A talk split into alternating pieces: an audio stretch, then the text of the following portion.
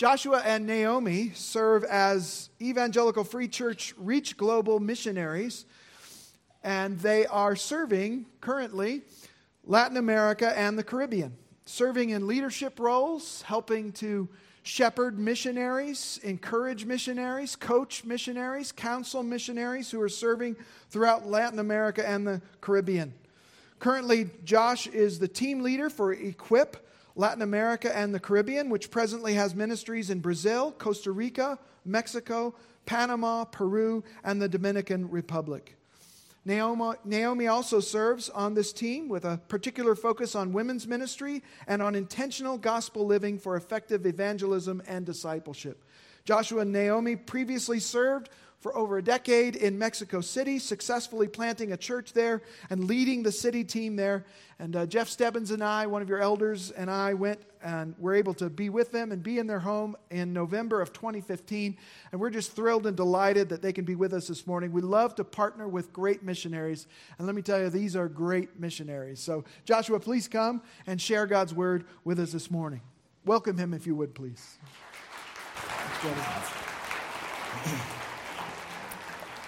Well, it's a pleasure to be here with all of you this morning. You guys have, have faithfully walked alongside us for the last, uh, I think, 16 years in missions, of our 20 years or so on the mission field. And strangely enough, we are here partly because yesterday my brother in law married a member of the Forbes family who is deeply rooted in your church body. So we kind of like married into one another, for better or for worse. Uh, in my new role, I'm especially focused on developing leaders throughout Latin America and the Caribbean. So this morning, I'd like, to, I'd like to talk a little bit less about missions and actually more about leadership, if that's okay with all of you. And I'd like to start with a story about a not so great leader. In 1845, the great abolitionist Frederick Douglass wrote about the religious conversion of his former slave master. Over 150 years later, his words are still haunting. He writes this In 1845, sorry, in 1832, my master attended a Methodist camp meeting and there experienced religion. I indulged in a faint hope that his conversion would lead him to emancipate his slaves, and that if he did not do this, it would at any rate make him more kind and humane. I was disappointed in both these respects. It neither made him to be humane to his slaves, nor to emancipate them, to free them. If it had any effect on his character, it made him more cruel and hateful in all his ways.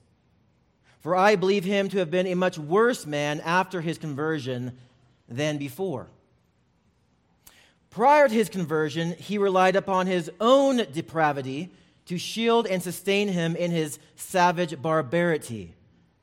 But after his conversion, he found religious sanction and support for his slave holding cruelty. Wow, right? What is worse than wicked cruelty? When wicked cruelty is engaged in the name of God, right? What's worse than people engaging in selfish, domineering, sinful behavior? It's when they do it claiming the mantle of divine authority in their wickedness. So, over the last few years, there, there seems to have been a kind of epidemic of what is oftentimes popularly called spiritual abuse. We hear of accusations in progressive churches on the mission field, and even in our Bible believing evangelical churches. And it's surprisingly personal for me. My former ministry mentor, the former director of my mission organization, multiple former pastors of mine, and some of my key church planting partners all have something in common they have all been credibly accused of domineering leadership, of abusing their power in a way that cannot stand in continuity with the biblical demands and expectations for Christ like leaders. It's not just These other people have the problem. There's something going on with us as well. Now, we could just point to these examples as high profile exceptions to the norm, or, or blame this so called spiritual abuse on a society that has embraced victimization. Or we could simply pin it on the cowardly musings of a bunch of overly sensitive millennials and other progressive snowflakes. And we would not be entirely wrong because we do live in an overly sensitive age where we often take offense at the smallest perceived slight. However, the fact that some people falsely cry wolf does not mean that, not, that there are not very real wolves lurking in the forest and possibly destroying the village next door and leaving behind masses of genuinely hurting victims. And those victims' lives do matter. The reality is that there have always been wolves in the forest. And even more concerning, there are wolves that take up residence in our own hearts. Abusive, domineering leadership is not a new problem. And it is not a problem limited to pastors or spiritual leaders. Whenever a parent or teacher or police officer or husband or politician or supervisor or anyone else in a position of authority when they use their authority to indulge their own selfish desires and preferences, or to insist on their own prideful need for control, they are engaging in abusive, domineering, unfaithful leadership. This morning, we're going to look at Ezekiel chapter 34. You can go ahead and turn there. And we're going to particularly focus on what it teaches us about faithful leadership. We're going to spend a lot of time looking at some bad leaders. And then, secondly, we're going to look at some good leadership qualities. And then, third, we're going to look at our need for the very best leader. But I, don't want you sitting there this morning thinking primarily about somebody else. I want you to be thinking about yourself. All of us have been given spheres of responsibility and influence and a kind of leadership in our lives. As a mother or a father or a teacher or a supervisor or a student leader in your high school. And it is precisely in these areas that the Lord is calling each of us to serve as faithful leaders. So let me read the text starting in chapter 34 of Ezekiel, chapter 34, verses 1 through 5. It says this The word of the Lord came to me Son of man, prophesy against the shepherds of Israel. Prophesy and say to them, even to the shepherds, Thus says the Lord God. Ah, shepherds of Israel, you who have been feeding yourselves should not shepherds feed the sheep? You eat the fat, you clothe yourselves with the wool, you slaughter the fat ones, but you do not feed the sheep. The weak you have not strengthened, the sick you have not healed, the injured you have not bound up, the strayed you have not brought back, the lost you have not sought. And with force and harshness you have ruled them. So they were scattered because there was no shepherd. And they became food for all the wild beasts. My sheep were scattered. Let me pray. Father, may you speak through your word this morning that we might understand the glory of the gospel, of true leadership, and of our need for a Savior who will shepherd us in kindness and righteousness. In Jesus' name, amen. In this text, the, the so called shepherds that Ezekiel mentions are likely Israel's political and religious leaders. God had entrusted them to faithfully lead the nation, and they had utterly failed in their leadership. As a result, the capital of Jerusalem had just been destroyed, and the people of Israel had been left scattered and exposed and humiliated. Now, the people of Israel would bear the responsibility for their own sins in this, but in this text, God is holding their leaders, their leaders, uniquely responsible. Uniquely responsible. And in so doing, God, God powerfully reveals to us some key characteristics of a bad leader. So, first of all, bad leaders are selfish and self serving. They're selfish and self serving. Let me read verses 1 through 3 again. It says, The word of the Lord came to me, Son of man, prophesy against the shepherds of Israel. Prophesy and say to them, even to the shepherds, Thus says the Lord God Ah, shepherds of Israel, who have been feeding yourselves. Should not shepherds feed the sheep? You eat the fat, you clothe yourselves with the wool, you slaughter the fat ones, but you do not feed the sheep. Bad leaders are, are selfish and self serving. They should be feeding the sheep. They should be taking care of those under their charge. But instead, they're just taking care of themselves. They take the fat of the milk and the wool and the meat, the best of what the sheep have to offer, but they don't take care of the sheep. Simply put, bad leaders use their leadership for personal gain. For personal gain. We see this all the time in, in our politicians, in our celebrity prosperity preachers, as they get rich off the people that they lead, right? Like Israel's leaders in verses 2 through 3, they use their authority to feed and clothe themselves.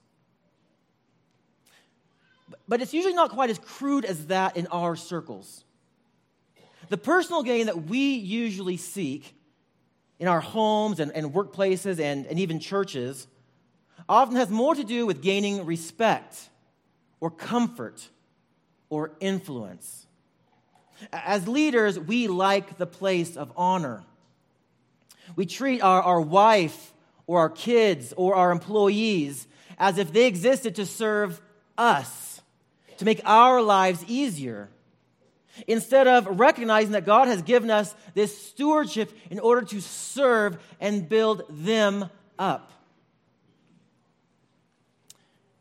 And yet, there's an even more sanctified way that we use our authority to selfishly seek our own. And that's by placing our good plans or even our ministry desires over the people that God has called us to lead. Instead of viewing our work team or our church body or our family unit as made up of people created in the image of God, we begin to view them as pawns that we move around to accomplish our purposes. Now, this is a, a, is a huge danger for people in full time ministry like myself. Because I can sanctify my ministry plans in such a way that I can easily, in the name of God and gospel mission, run roughshod over the people that God has called me to serve. That's what seems to have happened to Mars Hill Church under the leadership of their previous pastor. He is an incredibly gifted man, a powerful preacher who played a role in thousands of people being saved and hundreds of churches being planted.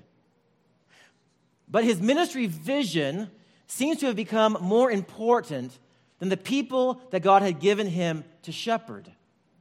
The well being of the sheep taking second place to his own spiritual agenda. At the height of his power, he said it this way. These are his own words there is a pile of dead bodies behind the Mars Hill bus. And by God's grace, it will be a mountain by the time we're done.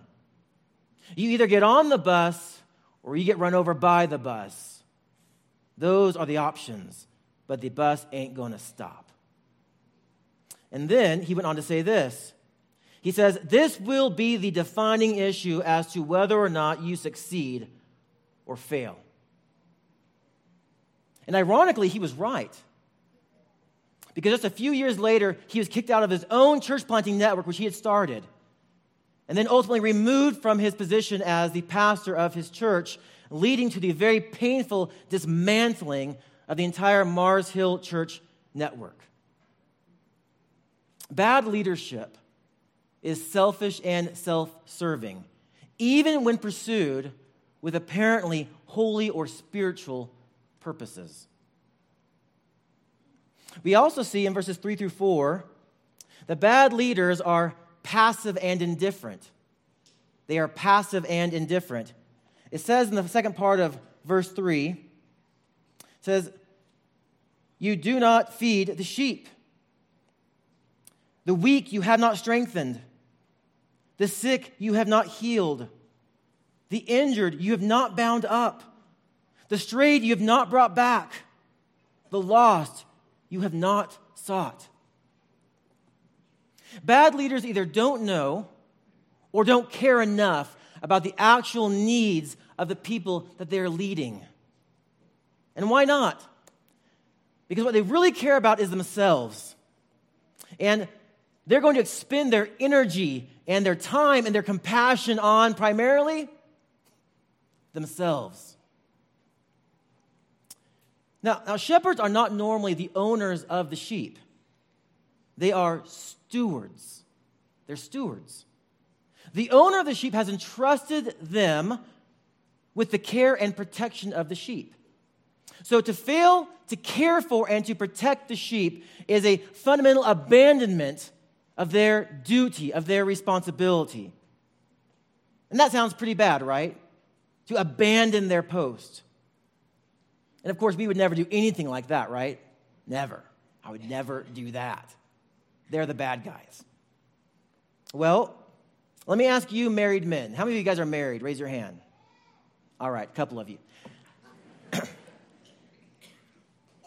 God has entrusted you with the care and protection of your wife. Do you know the needs of your wife? Do you know where she is weak and discouraged? Maybe where she's hurting? Do you know what she needs to thrive in every sphere of life? Do you know what makes her feel loved? Have you asked her recently? Because you might want to do that. That'd be a good idea. Or how about those of us who are parents? How often do we come down really hard on a moody teenager, but we fail to do the hard work of drawing out whatever deep pain or confusion or crisis or even sin is underlying their moodiness? It's easier to either ignore a child or just spank a child than to truly shepherd a child.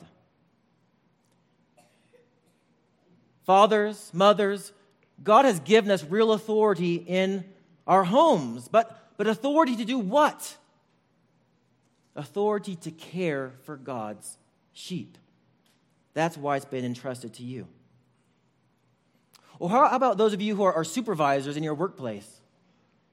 Maybe that employee who has suddenly become unproductive or testy is going through a family crisis that you never knew anything about. And maybe you didn't know about it because you hadn't done the hard work of caring for them as a person created in the image of God. Or pastors. Maybe that new church member is not as responsive to my leadership as I would like because they've been so mistreated by leaders in the past that they've learned to be really cautious. Maybe it's going to take time and energy and compassion and forbearance in order for me to really know the needs of those people and for them to really believe that I want what's best for them, that they really matter to me. We simply can't feed hungry sheep and take care of the sick and injured and rescue them when they're lost without getting our hands dirty, without getting meaningfully involved. God wanted something more from his leaders in Israel, and he wants something more from us too. And then we see at the end of verse 4 that, that bad leaders tend to be harsh and domineering. They tend to be harsh and domineering. Look what it says at the end of verse 4. It says, And with force and harshness you have ruled them.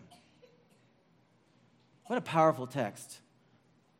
And with force and harshness you have ruled them. Simply put, bad leaders are bullies. Bad leaders are bullies. Harsh leaders do not lead or convince primarily through sound reasoning or patient, careful exegesis or through the power of their own faithful example. They instead try to lead through intimidation and fear, through threats and accusations. And this is where Christians are especially in danger of being like Frederick Douglass's slave master, using their divinely delegated authority to sinfully impose their own selfish human demands on others. That's a dangerous thing. We see this when husbands piously claim divine authority in their home and cite Ephesians 5 by memory. But they use that authority to insist on their own selfish desires and preferences. That's not what that authority was given to you for. We see that when moms get furious and, and yell at their kids because they're going to be late to church, right? Real world. We see it when bosses humiliate their employees. And we see it when pastors do not distinguish between their personal opinions and the authoritative demands of the Word of God, as if they were the same thing. And spoiler alert, they're not the same thing. Bad leaders will try to convince us that they are just speaking the truth or saying what needs to be said. But Ezekiel 34 4 makes clear that harsh leadership is fundamentally unfaithful, unbiblical leadership. My tendency is to have a harsh edge. And that's not okay. Biblical leadership is something fundamentally different. Uh, the strange thing is that, is that too often as evangelicals, we, we turn a blind eye to this kind of harsh, domineering leadership. At times, we even celebrate it, which is especially strange because it stands in direct opposition to the character and commands of our Lord and Savior. That's not the kind of leader our God is. So, according to Ezekiel 34, bad leaders are selfish and self serving. They're passive and indifferent, and they're harsh and domineering. And that kind of leadership has real world consequences, serious consequences for the people who are being led. Look at verse 5. It says, So, so that the result of this bad leadership is they were scattered. So they were scattered because there was no shepherd, and they became food for all the wild beasts. My sheep were scattered. According to verse 5, bad leaders leave their people exposed and unprotected. Israel's unfaithful leaders literally caused their people to be scattered throughout the land, captured by enemy nations, and quite possibly literally devoured by wild animals. And don't bad leaders do essentially the same thing today? Bad leaders hurt and humiliate their people, maybe even harden their people. And ultimately, they push them away where they find themselves exposed and unprotected when, when abusive church leaders or parents or bosses or husbands when they bully and control and gaslight the people that God has placed under their authority, should it surprise us when some of them say, I've had enough, I'm out, and they walk away? I'm not justifying it, but I understand it. Having fled then from the sphere of, of protection, the relationship and authority that God had given them to protect them, having fled from that, because those leaders had failed to protect them, they now find themselves wandering, unprotected, and in serious danger of being consumed by the enemy. They weren't protected, they were hurt, they walk away, and now they're left exposed. In Ezekiel 34, verse 5, God takes a hard look at the unique responsibility and culpability of unfaithful leaders, the so called shepherds of Israel. And he says, My sheep were scattered and became food. And why was that? Because there was no shepherd, because no one did their job. Unfaithful leaders bear a unique kind of responsibility and culpability when they're selfish, indifferent, domineering leadership results in their people falling away and being consumed by the enemy. For those of you who have suffered under bad leadership in whatever sphere of life, God wants you to know in Ezekiel chapter 34 that He will hold those unfaithful leaders accountable. You need to know that. God is not blind to your past suffering. But, and I say this with great compassion, you also need to know that God will also hold you responsible for your own actions as well. In Ezekiel 34, God says that the people were eaten by wild beasts because of their leaders' sins. But a little earlier in Ezekiel 33, verse 27, he says that they will also be devoured for their own sins. And both things can be true. And that means that you cannot simply blame your unfaithful parents or teachers or bosses or pastors for the immoral things that you have done with your own life. You too are created in the image of God. And that means that you are a responsible moral agent. And that you too are responsible before God for your choices. The woe be to the one who provoked you to stumble along the way. Ezekiel 34 is warning about the danger of bad leadership.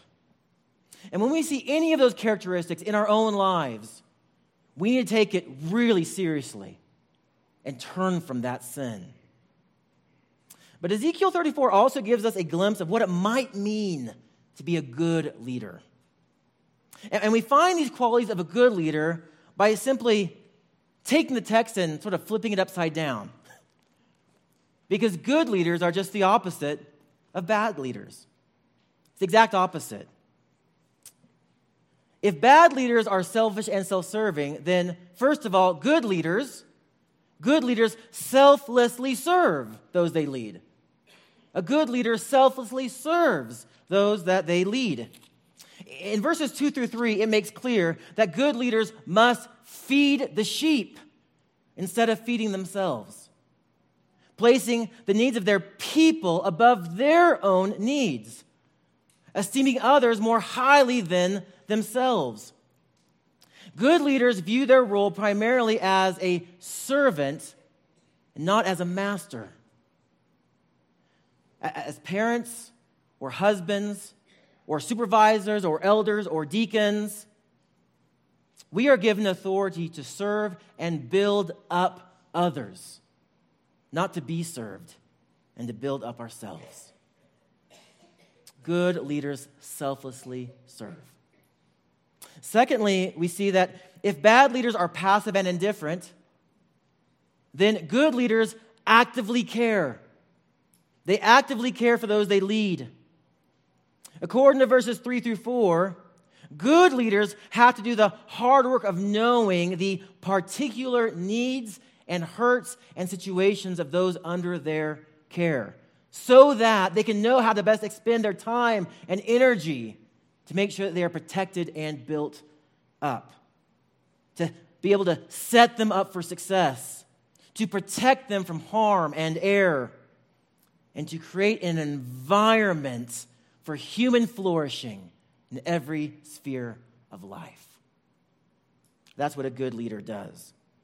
Now, we have to be careful here so that we don't crush ourselves with an unbearable and unbiblical weight of responsibility. Let me make clear parents, you are not responsible to save your children. Only Jesus can do that. Husbands, you cannot stop your wives from ever sinning. That's the role of the Holy Spirit. And pastors, we cannot guarantee that every church member will make it to the finish line, no matter how much we pour into them.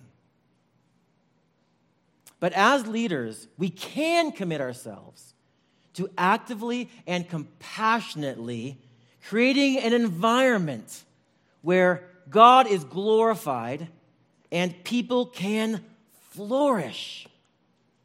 I think that is the responsibility of every leader creating an environment where men and women can flourish in light of the goodness of God.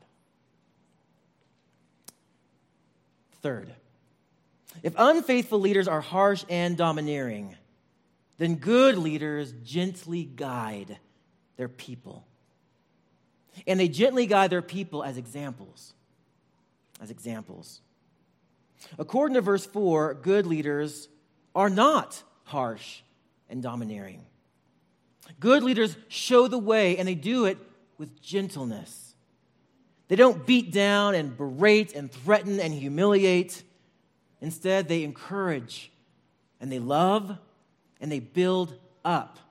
Even during the hard times, even in the moments of needed correction, they speak the truth in love. Good leaders are not weak, they are meek power under control, truth matched with grace, shepherds who are also sheep. And that kind of good leadership blesses the people under our care by providing them an environment of security and protection. Good authority does not try to place people in a prison of our control, but instead provides a place of refuge of security and of peace. Our churches can be places like that. Our marriages can be like that. Our families can be like that. And perhaps even our workplaces and schools and neighborhoods can become more and more like that as we extend good leadership toward God's world for His glory. Maybe Maybe. Isn't that exactly the kind of leadership that we are called to again and again as gospel people in the New Testament? Let me read a, a, whole series of New Testament passages that help us unpack this kind of good, faithful leadership we've been discussing in Ezekiel 34. To husbands, God says in Ephesians 5:25, "Husbands, love your wives as Christ loved the church and gave himself up for her. To parents, God says in Ephesians 6 4, Fathers, do not provoke your children to anger, but bring them up in the discipline and instruction of the Lord. To bosses and supervisors, God says in Ephesians 6 9, Masters, stop your threatening knowing that he who is both their master and yours is in heaven, and that there is no partiality with him.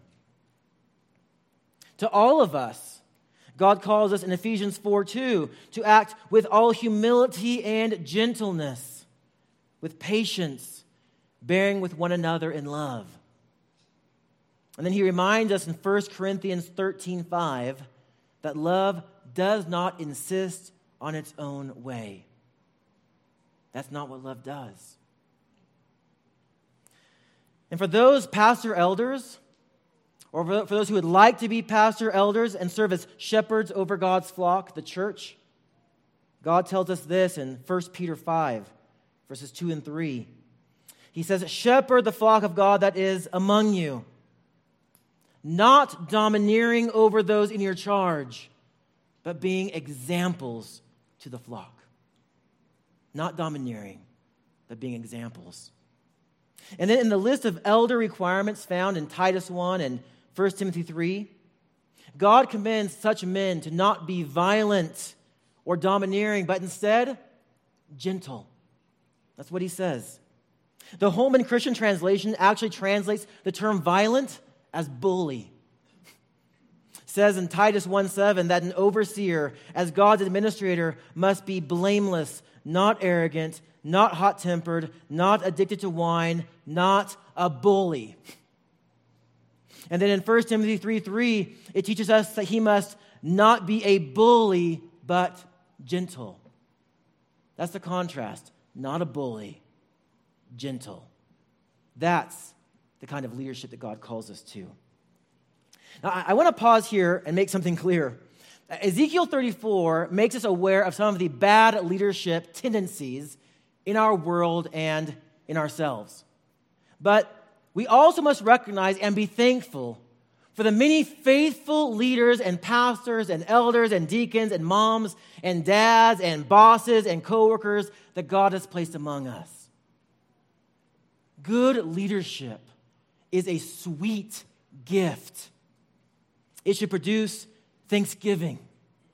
It is a gift that ancient Israel did not get to enjoy like many of us do today we should be deeply thankful for our good leaders. And at a personal level, I'm going to be honest, pastors Lance and Rob, for the past 16 years, they're two of the more gracious leaders that I've ever met. I always know that they are for us. That is a sweet gift. So we've looked at bad leaders. We've explored the characteristics of good leaders, but, but now we have a problem. And the problem is that we have all both suffered under bad leaders and we've all at times been bad leaders, right? I mean, who here has been perfectly selfless, caring, and gentle in all things? It's easy to look down on bad leaders. It's easy to think of how others have failed you. Maybe your parents, or your husband, or your pastor, or your boss, or even your president. But I think what God wants for us today is that we take a good long look at ourselves, at our own failings. Because what we really need is not just to be saved from bad leaders or to act more like good leaders. What we really need is to be rescued by and find our hope in the very best leader, who is Jesus Christ himself. And that's what we find in the rest of Ezekiel 34. It tells us that, that God sees us broken and exposed, sinning and sinned against. And instead of abandoning us and saying, I'm out of here, he commits to taking the burden upon himself in Ezekiel 34, God promises that He Himself will rescue and care for His sheep, and He will do it primarily through Jesus, because Jesus is the very best leader. I can't read the, the rest of the chapter for lack of time. You can do that at home, but let me read a few key passages. It says in verses 10 through 12 the following Ezekiel 34, 10 through 12. Thus says the Lord God Behold, I am against the shepherds, and I will require my sheep at their hand, and put a stop to their feeding the sheep. No longer shall the shepherds feed themselves. I will rescue my sheep from their mouth, that they may not be food for them. For thus says the Lord God Behold, I, I myself, will search for my sheep and will seek them out. As a shepherd seeks out his flock when he is among his sheep that have been scattered, so I will seek out my sheep and I will rescue them. And then he goes on in verse 16 to say, I will seek the lost. I will bring back the strayed, and I will bind up the injured, and I will strengthen the weak, and the fat and the strong I will destroy. I will feed them in justice.